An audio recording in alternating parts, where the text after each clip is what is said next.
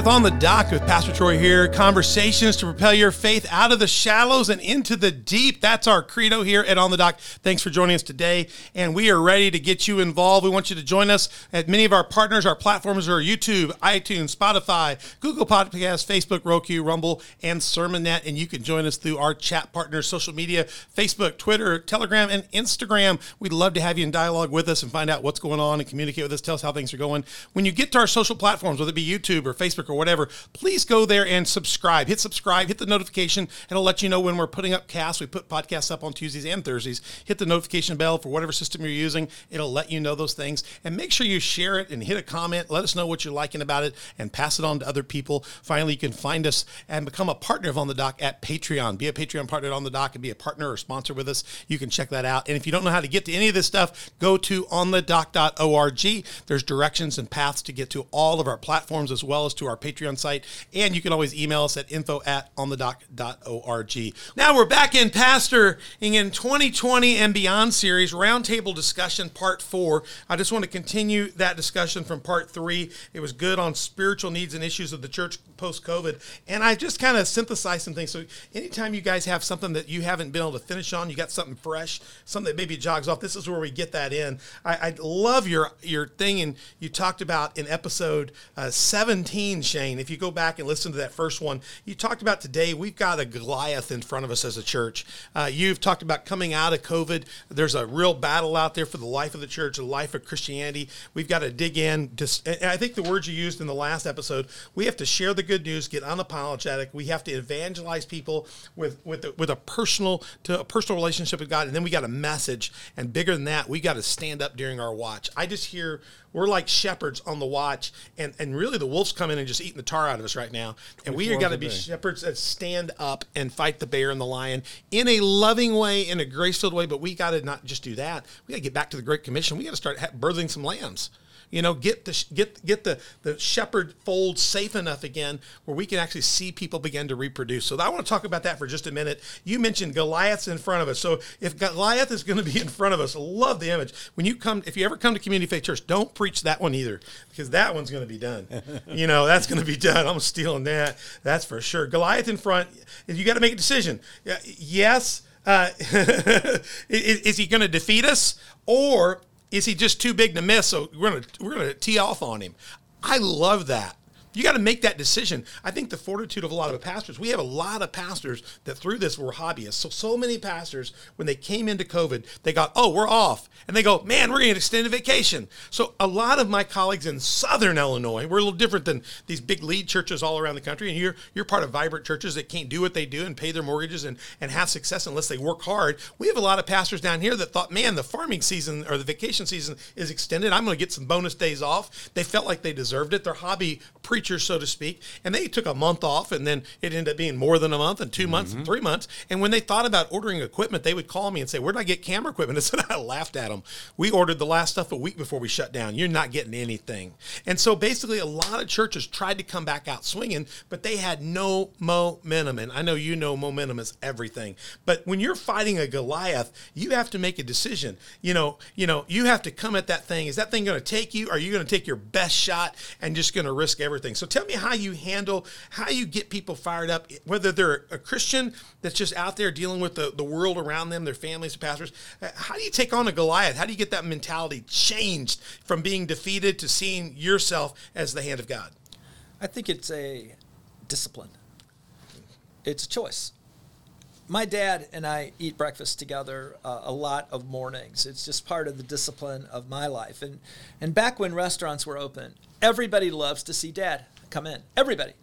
Because he just brings positive energy with him. And it is so winsome and so countercultural to McDonald's that it's unbelievable. He just brings that in. People look forward to seeing him. They radiate off his energy. Wow. They are excited to see him. And I think that's what we've got to bring. You know, people will say to me sometimes, you know, man, you're in a good mood this morning. And I'll tell them, I made my mind up on that before I got out of bed. And part of what we're going to have to do is get a little mentally tougher. And I think right now Christianity, because of the ease of being a Christian over the last several decades because we were in some ways a cultural majority. We never paid a price for our faith. We're just soft. And I don't think our reality right now, though we feel sorry for ourselves and want to call the ambulance about 8 days a week, I don't think there's anybody in the New Testament feeling sorry for us. I don't think so at all. And I think if our idea of being persecuted, somebody chipping at us on Facebook, you got to be kidding me. They had real persecution back in the Bible. So much of this is just an attitude. And one of the things I just tell people all the time, if you want a place to start doing Christian ministry in this world, cowboy up, little buckaroo. Absolutely. That's a great place to start. That's been one of the things I've been talking to our pastor's group. I talked with the other night at the No Greater Love meeting. We were talking. One of my frustrations had been is the churches, the pastors that went hobbyists, they took 2, 3, 4 months up. Their churches are about gone. Their people are here. They're kind of like, well, our people are going to your church now. We need to get them back. I'm like, I never told them to stay, never told them to come. They're just not going back. No. You took extended vacation in the middle of a crisis. And they said, well, you know, it was a terrible thing. We had to shut down. I said, you need to understand, I pastor churches in Liberia. The churches I have in Liberia had Ebola. COVID has a maybe a death rate of 1 or 2%. Now, we lost a couple people in the church. It's real. I had it. It got me. But by the grace of God, I was able to get up and preach and do what I had to do and push through it. But, I mean, there are people in the world when they had Ebola in Liberia, it was 85 to 90% fatal of all ages. It killed the children, it killed the adults, it killed everybody. They filled our churches like morgues and hauled people around. The pastors there never quit. The pastors stepped up. They were the leading edge of the effort of putting on the PPE in 100-degree weather with no air conditioner to go to and getting out there and fighting it. And I'm telling our pastors, you're running for cover like an air raid. You think a nuke's coming. This is a mild thing. What if Ebola had a hit here and 85% of your congregation's wiped up? How would you answer the bell? And I think that's why you see a lot of people moving around, because I think they're with an eyeball, almost like Spock. You know how Spock would raise that eye? They kind of look at their church and go, what if this was really bad? I mean, the church didn't answer the bell. I talk about coming out and answering the bell. Will my pastor, will he be a shepherd that stands and guards the flock, or will he be a hireling that runs for cover? And I think we really revealed a lot of that in this, and I'm really hoping pastors will work on fortitude. I think that's very important so much, and that you talk about a lot of this in your stuff with me, that hard work, you to the value of hard work, the sensitivity to the Holy Spirit. I think those things are key. Tell me how that helps you hold in the game, even when you're facing a Goliath. Tell me how hard work and sensitivity to the Spirit can hold the line, even in the face of something greater than COVID. Because I think if you read our own book, Revelation, we are promised a lot worse than what we've seen. And if the church can't handle this little field test, what is it going to do at that 2-minute drill? One of the questions we had to ask ourselves during COVID is, who's running the church? So a lot of churches shut down because the governor or the government told them to shut down. Right. I just was real clear with our church. I'm not waiting for the governor to tell me if I can have church. And I'm not waiting for him to tell me that I can, once again, have church. Right. I'm going to listen to the Holy Spirit in all this, and I'm going to take my chances.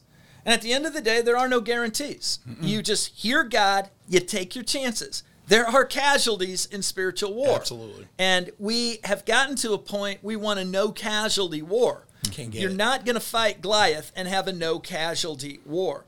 And so for part of me, it's who is calling the shots. And if I really am afraid to lead, then I'm always going to look for someone else to call the shots, because I'll always have someone else to blame my lack of effectiveness on. That's so good. Pastors all get into ministry because they want to feed sheep. But you got to understand, if you don't have the guts to shoot wolves, before long, you will have no sheep left to feed. Absolutely.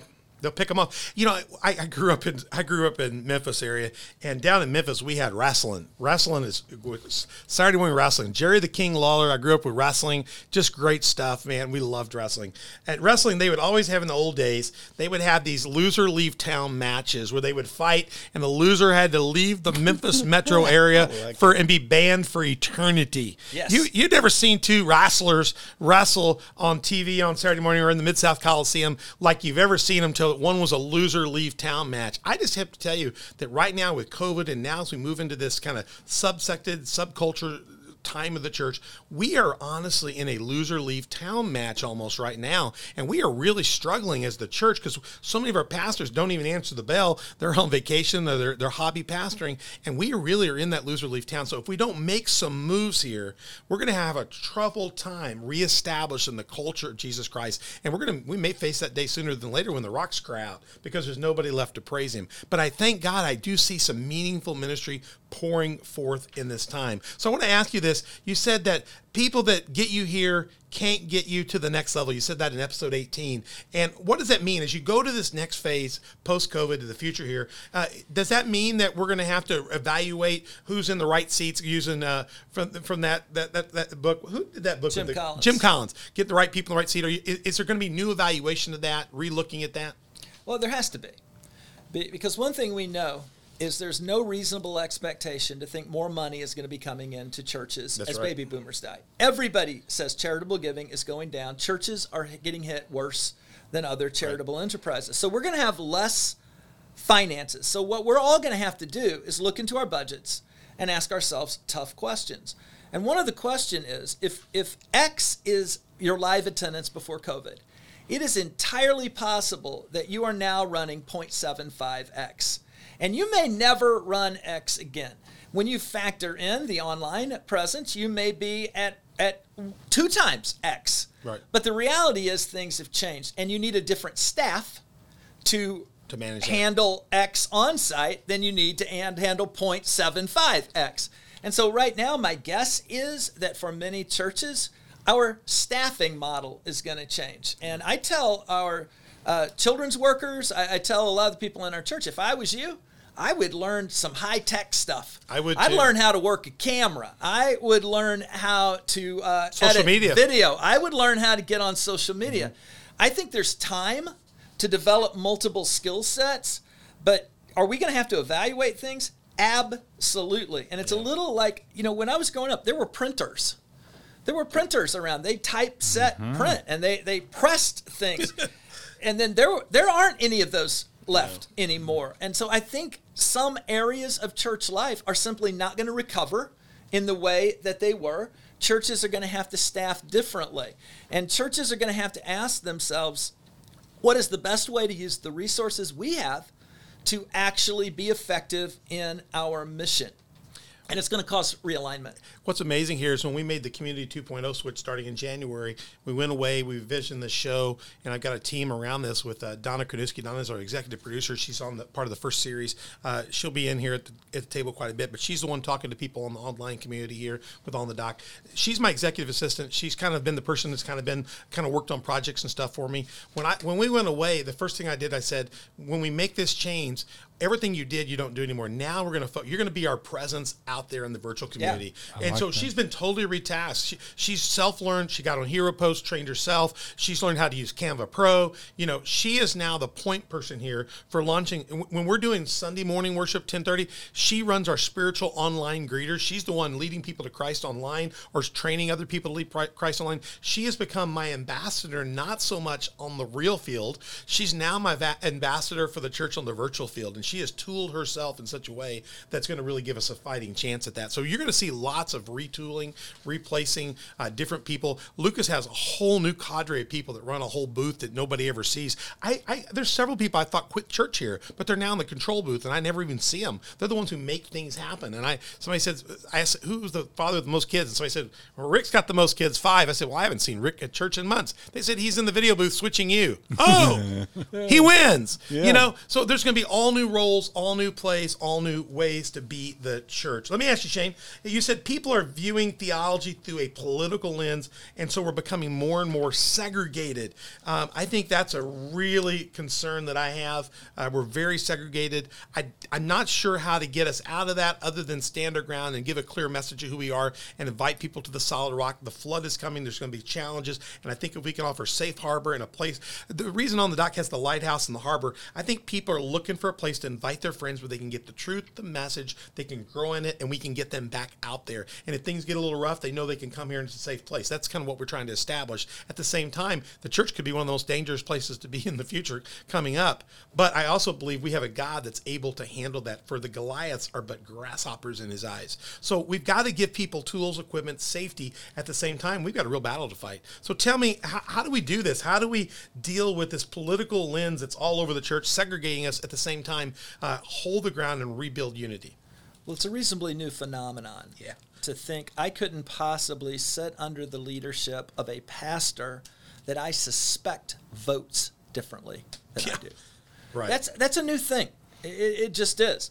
And as a result, the churches, many churches that I thought were making really good ground in being more heterogeneous, more multiracial, all of those kind of things in the last 10 years, I think a lot of that ground has been lost.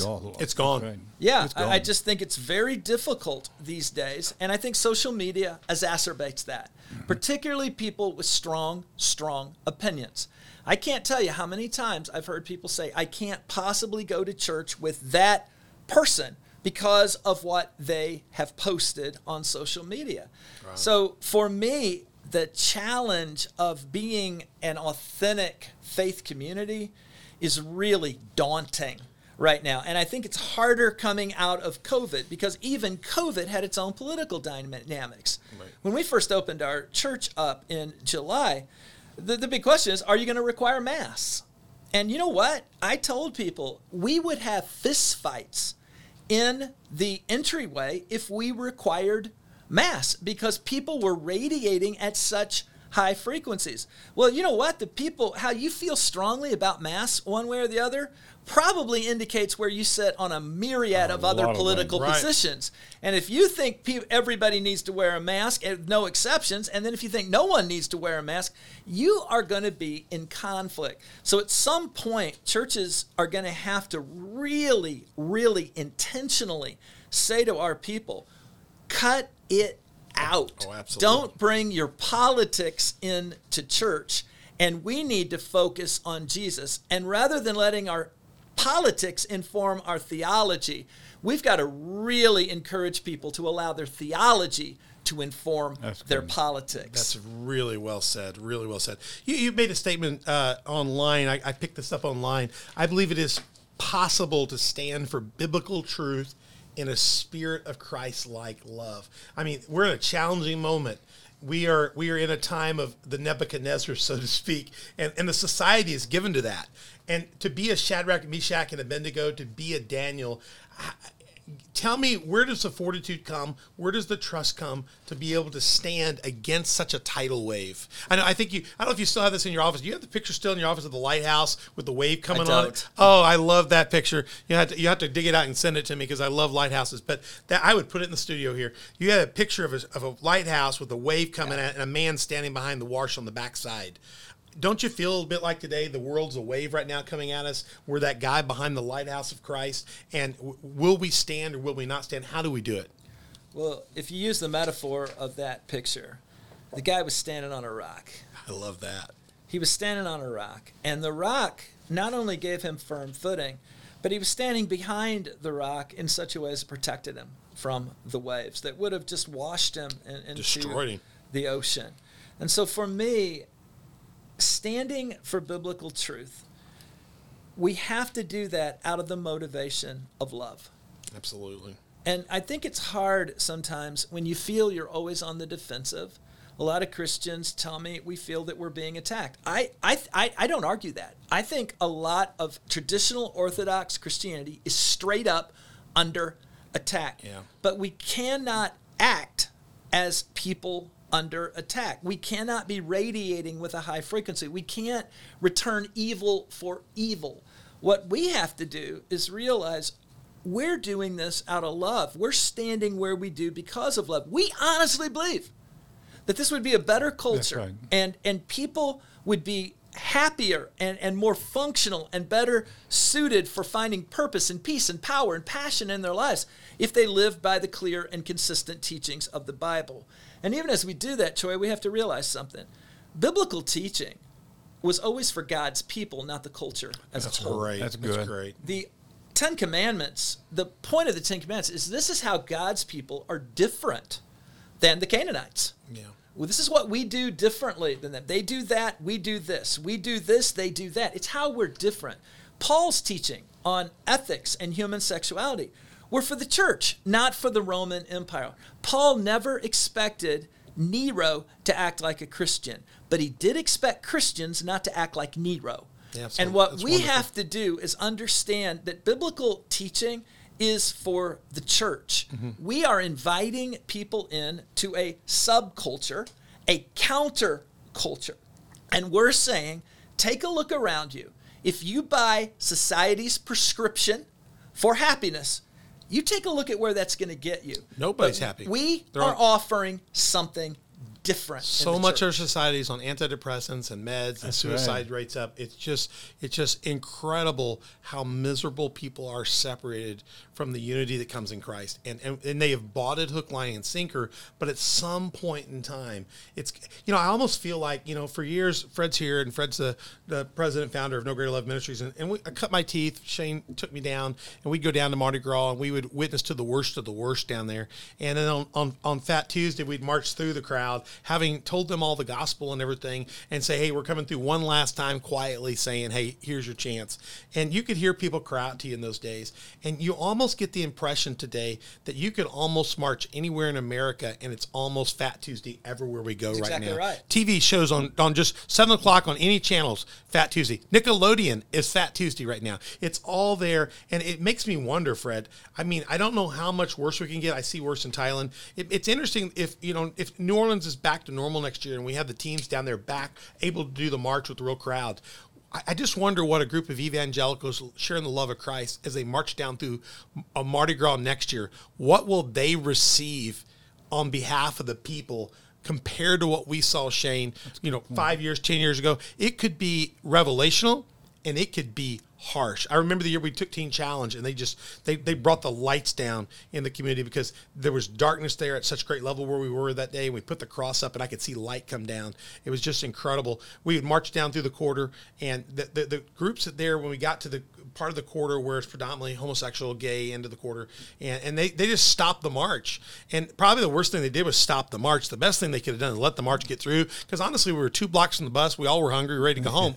And so we would have been out of there. We'd have been out of there hair, they could have gone back, and they put big, gay, straight, whatever. They got big guys. They had some big guys. They stepped out in front of our cross, and nobody in our cross ever runs anybody over. No. So they stopped the cross. This was years ago. We were staying at that other place that year. I remember not where we normally stayed, at the Gideons that year. And they stopped the cross. And we had the Teen Challenge Choir with us that year. They were traveling. They stopped the cross, and our leaders that were up front just said, "Okay, fine, we'll set up church here." Push the cross up. The cross of Christ was right there at St. Peter, St. Anne. It was just beautiful. And what's so funny is it was like, man, this is hostile environment here. I remember that. Every kind of reprobate was walking past you dressed in leather and covered up, and people on leashes. It looks about like normal today. But when we put the cross up, Teen Challenge Choir came up around that cross, and they put their hands on it, and they began to sing "On Christ the Solid Rock I Stand." Wow, that was great. I got their album that year. That album, Shane, I was at that time, it was so early in the days, that's when I was doing my preaching test. I was doing my preaching test for my local pastor's license. That's how long ago it was. And I remember I used their album to get through my preaching test at local pastor school, because it encouraged, we had to preach to a bunch of Methodist professors that don't care about anything. I listened to that on my headphones, and I went in and preached like I'd been in the choir, and I went at it. I even had some of them in tears. But they came up and they sang "On Christ the Solid Rock I Stand." And I'm going to tell you what happened there. And I was there. I saw a lightning bolt hit the cross. It hit the ground. It just lit the place. It was like a flash of light hit. And I looked around, and everybody was on their knees. Every knee bowed. The gay, straight, Christian, non-Christian. People were crying and in tears. And those guys just pressed in. Those guys were drug addicts and testimony. You could just see them pouring their heart. And people saw their hearts and heard them sing. And I saw Christ lifted up, and I saw for a moment there all men and women, no matter who they were, looking to the cross. I saw something happen there, and I know that was a moment, a special moment, and it was a great moment of ministry, and we moved on, and I saw it. I felt it like a bomb hit. And, we're at the point now where we're going to need a moment like that again in a society where somebody makes a stand, lifts up the cross of Christ, and we see God do God's stuff. Well, Troy, you think about the story of the demoniac in the graveyards in the Gerasenes. The guy's name was Legion. I love that. He didn't just have 2 or 3 demons. He had 6,000. This is a guy that at some point something gets in. Oh, man. At some point, the dude only had 1 demon. Mm-hmm. And you stay open, and things get more and more demonic. When I look at our culture today, things just get progressively worse. Mm-hmm. Just watching, as you said, mainstream television, things just get progressively worse. And then you think about the nature of sin. Sin will always beg to be tolerated, mm-hmm. ask to be accepted, and then demand to be celebrated. So we have a culture right now that is in the full-on celebration of sin. So Mardi Gras, Bourbon Street, Duval Street, those are happening in every city and far too many small towns in America. The question is, sin is prevalent. I would argue that that is an incredible evangelistic opportunity. I'll tell you what, I'm going to bring somebody on the platform here. Beth, can you come around and get the other seat for a second? I need you for a minute. Beth's going to come on the set and get her on the microphone. I think you're so on. And I'll tell you, my wife has been putting out a mantra for a while. She's been putting out a mantra about a solution for this. And sin is right. It's rampant. It's crazy. And she's been speaking a word for a couple weeks now that's really helped me understand, and it's my hope. It's where I want to be ready to insert ourselves. I want to have our team ready. And Beth has just been she's been sharing this. So I think it's relevant. I want her to say it because I don't want to take credit for it. I was going to quote her, and I thought, nah, she can get over here. You've been talking about how sin is getting worse and worse and worse. And the one thing you said that you have noticed that sin always does what? It always oversteps. That's right. Go a little farther. Well, I mean, go on. I don't know what else to say. Well, I mean, it just—it's never satisfied. Mm-mm. Yeah. And then eventually, it overplays its hand. Right, and that's what Shane's said a couple times today too. It does. I think we could be there. The question is, are we going to recognize that Goliath is standing out there calling us? Is it going to overstep its hand, and it's going to call on the mighty power of the Church of Jesus Christ? I come not against you with flesh and blood, but I come against you with the power of God. Are we going to stand up at some point in time and say, you've overcalled your hand? You know, My father owns a cattle on 1,000 hills. My father is the lighthouse that can stand the storm. Are we going to test that? Are we going to call the devil out and say, you've overplayed your hand here? This is the church of the living God. I think we are starting to see that, especially in at the school board meetings and a lot of the public school systems. Parents are starting to stand up and say, okay. The challenge is going to be, though, can we do it with the spirit of love? All right. Can we do it graceful? Right. And can we do it in a way? And we are going to have to stand up at some point in time. And I think right now the devil is overplaying the devil's hand. And the church is on the ropes of that. There's a little bit of a rope. I think so. Yeah, I do too.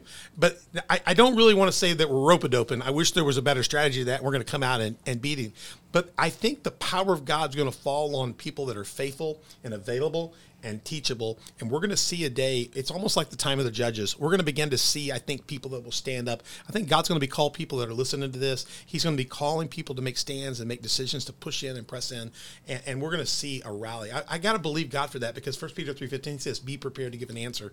I'm not going to stop giving that answer. You're not going to stop giving that answer. There's others out there. And now we need to believe that that will be transplanted into people's hearts. You know, with the school system, and then they're saying you need to teach the children when they're in elementary school, mm-hmm. but now we have an opportunity saying we don't have to go to that public school. Yeah. Right. We can. Exactly. And so that is something that God has given us to work with in the schools that we haven't seen in other areas. In all this disease, parents have come alive about what their kids have been learning. They've also revealed their hand. They've seen that. And now parents, we have nobody basically left in this church that will be in public schools as of next year. Wow. Well, and I have to say, we were shocked about some of the things that we found out were being taught in the universities also. I mean, mm-hmm. we knew it was there, but we didn't know how systematically they were teaching our children things that we don't believe, you know, and really trying to completely change their mindset on our country,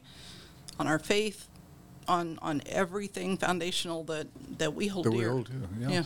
Well, Shane, if you identify what we're doing as a watch, I mean, you're serving right now as the pastor of Christ Church. You served there for 24 years. You're still on watch. Nobody's relieved you of watch command. I'm the pastor of Community Faith Church, still on watch. What do you see? This is my last really big question. What is ahead for you in Christ Church? What's your watch look like coming ahead? What do you got planned? Well, the first thing I think that churches are going to have to do right now is to understand things have changed. Mm-hmm. Things have changed.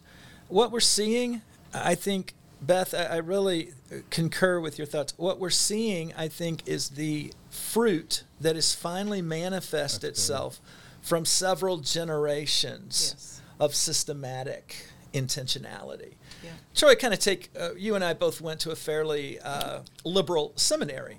Kind of look back at this. You know, seminary students began to change during Vietnam. Right. Because now all of a sudden, if you enrolled in a seminary, you didn't have to fight.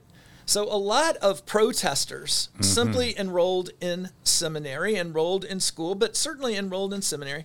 And now activists became seminary students, as well as people who felt called by God. So now there's two very different kind of students.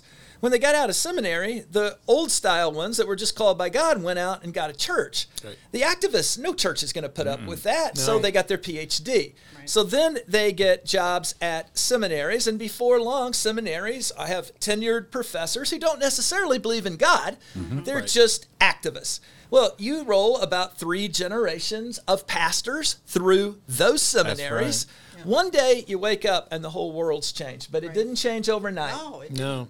It's been going on a long time. They've been telling us. I mean, like, I can remember when we were, younger and first married, Marlon Maddox was on the radio, on Christian radio, and talking about all that, And, I mean, there were lots of people out there telling us what was going on. Mm-hmm. Francis Shaver saw it coming. Yeah. Yes, he did. Oh, yeah. Yes, he did. Right. Absolutely. I think one of the things that we have, when I was in seminary right behind you at Emory, we had all the people camping out, protesting this and everything. Yeah. When the Methodist Church refused to ordain homosexuals it was 1988, so I came in 89 right behind you. I remember that when they put that down and they didn't do that, the UCC Church was there the next day, signing up, many of them, to become a part of their church because they were done. True. Yes. They were done. Mm-hmm. But I guess not enough left, but because it continued to take the church down. But they ended up staying and teaching, like you said, in two or three generations. But largely what you had were the people that went to Vietnam, served their people, came back and became pastors, and they served faithfully. And many of them are starting to retire now. But you have this three seasons of propagated people that were kind of, like you said, activists, but I also call them draft dodgers. They didn't really want to go fight. They weren't really called into ministry. And so they kind of took a route out that's kind of activist. But if you think about it, behind it, it's almost like a Puff the Magic Dragon. There's an argument there, but there's no substance or core to who they are and called in Christ. And I just don't believe if the Church of Jesus Christ would stand up in a grace-filled, loving way. I like what you said so much in the previous episode when you were talking about love God, love people. I love it. Stay in love with God, love people, and don't do dumb crap. If we could just stay in love with God, love the people, even if we have to preach a gospel that's difficult, and not do dumb stuff, just have the grace of God with us. I think if we'd stand up, these people don't have a stomach to fight, or they would have fought back then. I think if we would stand up, Goliath would realize it's not fighting against flesh and blood, it's fighting against the power of God. We're going to have to stand up, and we're going to stand up in a way that's not hate-filled and killing and murdersome, but we're going to have to stand up knowing the power of God can bring everybody to their knees. There's going to be a time. That's also something they've been teaching, is that there is nothing worth fighting for. Mm-hmm. Right. Like, don't fight. You don't need to fight for anything. There's nothing worth that. Well, this is going to be the challenge as we wrap up here. We're going to have to, I know we're now kind of the pajama church in some ways too. I know I'm fighting that too. But there will be a time when we're going to, whether we're a virtual church, live church, some hybrid church, and I agree with all, I think that's wonderful what you said about in the previous one about how the church has kind of changed. There's going to be a time when we're going to have to put the pajamas away and get out of the pews, get out and evangelize, do the Great Commission. But there's going to be a time when we just have to be like Joshua and just say, as for me and my house, we're going to serve the Lord. And I think the Lord's going to rally. I believe that. I want to hope that.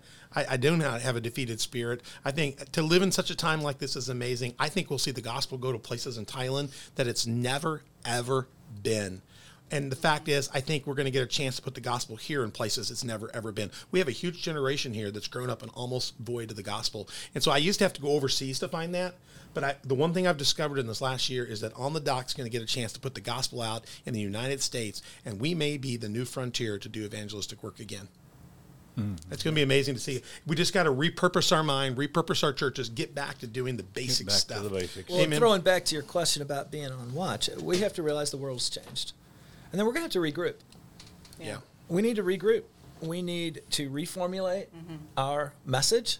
We need to dig deep into our theology. I think a lot of conservative churches just assumed our people were on board with us while they're being systematically brainwashed by a larger culture. Absolutely. And they don't really know why we believed what we believe. And so they buy a narrative that is secular at best and demonic at worst. So I think we got to regroup. And then I think we've got to go out apologetically in the power of the Holy Spirit. If we want to get in some kind of big fist fight out there, we're going to lose that. We're in a minority. Absolutely. Right. Absolutely. We have to understand we need to recover the disciplines of prayer. Yes. We need to tap back in to the power of the Holy Spirit. Yes. We need to operate by spiritual gifts. And I'm not talking about being a flaming charismatic. You got to scrape off the wall.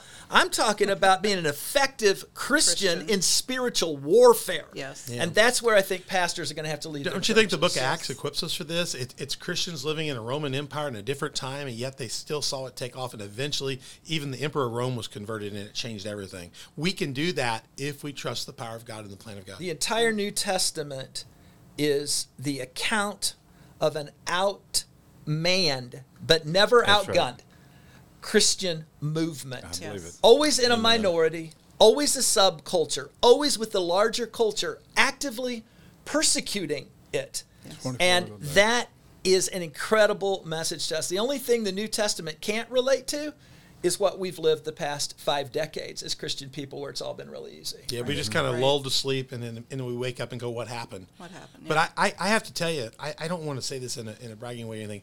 I'm kind of excited about the waters ahead. As my apostle side that likes to go plant new things almost says, this could be a La Entrada. Mm-hmm. You know what I'm saying? Yes, I do. This could be Thailand. And we just got to figure out how to take this thing on. And by the grace of God and the power of God, we got to engage the power of the church against us and make a stand. Yeah, you're the one that was envious of the people in the Left Behind books. Yeah, we read the Left Behind, the Jenkins books. Speaking of Jenkins, we talked about him in one of the episodes.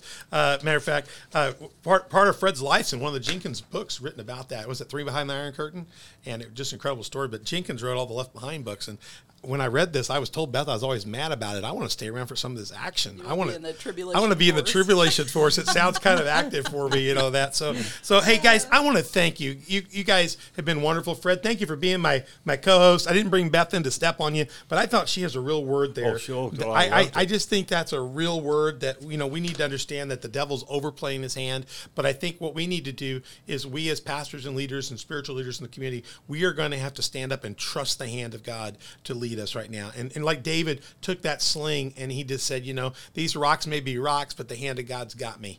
And so we're going to play the hand that we've got, and we're going to do that with conviction. I love what you're Sharon saying, that we need to share the good news, get unapologetic, get evangelism into people at a personal level, and then we need to have a good, clear message. And then on our watch, we need to make sure, let's clear the field of the wolves, and let's create a place again where the flock can begin to flourish and become attractive. And I will find this, it'll change. I was in Israel, I'm going to close with this. I was in Israel a few years ago, and we were doing one of our trips, and we were in one of the villages where they were doing the mosaics. They do the mosaics in that village. And in that village, when I was there, I've heard these stories. I saw it. I didn't want to go into the place before. I've been in the place several times. I just, enough of that.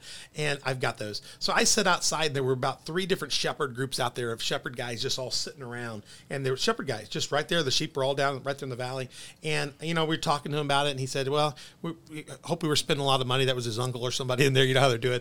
And I heard one of the guys say, well, I got to go, and he whistled and he walked off. And out of the sheep, there were 3 different shepherd sheep amongst the flock, and the guy whistled and started walking, and his sheep came out and began to follow him. And I asked the dude, I said, dude, that's incredible. They do know his voice. He said, yesterday, they said, he told me he's a good shepherd. He takes care of his sheep. I said, do any of the other sheep ever go home with him? He said, oh, no, we're good shepherds too. I said, what do you mean by that? He says, well, if the sheep's scraggly, it's not being cared for and not all that. He said, you know, those sheep down there, they talk. They talk, they look at each other, they see who's getting fed, who's getting challenged and that. And he said, if they're not getting tended to, the salve's not being put on the wounds, they're not being watched over. Yeah, every now and then if you got a bad shepherd, good sheep will go with that, get away from that bad shepherd. They'll go home, you'll find out, whose sheep are these? Then you know, they all start talking. They said, he must be a bad shepherd. Oh, wow. Because a good shepherd will take care of his sheep, and the sheep know their shepherd. And I think that's a true thing. I think we need good pastors. I think the COVID has helped maybe define some of those, strengthen some of those. And we're going to really pray here that God would do a movement among our good shepherds and our good leaders, and we'll see a revival and a stand. So I think I just want to close and pray on this. Father, in the name of Jesus, we just thank you for this. Thank you for Shane and Fred and Beth stepping in here, and just thank you for what we've been talking about. And Father, we pray for revival. We pray for revival amongst pastors and leaders and churches.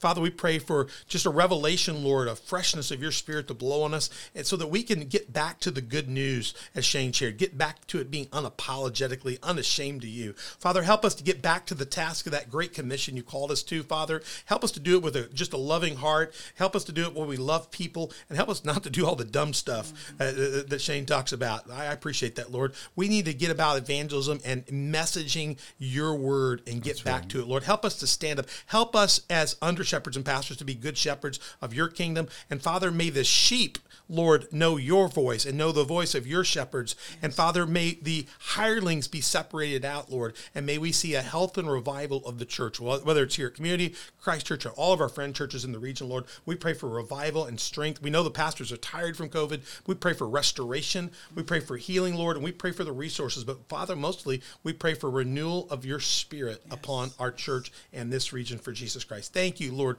so much for what you're doing, Father, and we bless you in Jesus' name. Amen. Shane, thank you. Fred, thank you. Beth, thanks for stepping up on the set. First thing, I want to just say this. If you've enjoyed some of Shane's stuff, go check out his blog at rememberbooks.wordpress.com. You can go to that site. He's got links to your sermons are there, Shane. You can go watch all your Christ Church stuff. That's cool. Your book is there as well. Love God, Love People, and Don't Do Dumb Crap. You've got two other books. You got your dad's book that you put out, and there's another book you did. What was the book you did before that? Exactly As I Remember It. Exactly As You Remember It. You squat down with a baseball cap. I like that. I like it. Yeah, so check those out. See if you can find those out there. We sure appreciate that. You can go out and find those, and you're going to be a lot richer when you learn how to love God, love people, and don't do dumb stuff. We sure need you helping us do the right kind of things out there at On The Dock. We hope you've enjoyed this. We want you to keep finding us at onthedock.org. You can email us for questions like where to find his book or how to find his blog site. We'll be glad to email you that if you can't find it in our chat rooms. Go to info@onthedock.org. Email us, and we'll give you that information if you've got any other questions. And as always, you can find us on YouTube. You can find our archive. Go back and find these other series in this series that we've done, and we'd love for you to do that. Find us on Spotify, iTunes, Google Podcasts, Facebook, Roku, Rumble, and SermonNet. And reach out to us on social media at Facebook, Instagram, Twitter, and Telegram. We'd love to have you. And please smash the subscribe button, like, hit notifications, comments, and all those things to make us more popular. We want to get the word out there. And if you'd like to, go find us on our Patreon site. Go to my Patreon and download the app, or you can go to onthedock.org and find our Patreon link and become an On The Dock partner. You can kind of be a sponsor to this. We're setting that up, and you can get involved with that and be a sponsor or even a partner, or we can even drink your coffee on here if you talk to us. We'll tell you how to do that. And finally, last but not least, go to church someplace. But if you're in the Southern Illinois region, you don't have a church home, 10 a.m. Sunday mornings, Community Faith Church would love to have you. Come and find us. If you're shut in, traveling, homesick away, or you want to wear your pajamas, you can watch us at coftv.com. And we're available at 10 a.m. on Sundays, 6:30 on Wednesdays. And you can watch us through our virtual campus at coftv.com, through YouTube or Facebook. Just find Community Faith Church on those channels. And one last time, with Shane still in the studio, we'll tell you to go also to Christ Church if you're in the Fairview Heights region. Check that out. They have 4 campuses, one big, wonderful church, Collinsville, Maryville campus, Scott campus, Millstadt campus. Just go to mychurch.com. Check that out. Shane, thank you very much for being in the studio today. Fred, thank you very much. And Beth and Lucas, thank you for your hard work today. That's right. We're looking forward to the next broadcast very soon. Join us and watch us on The Dock with Pastor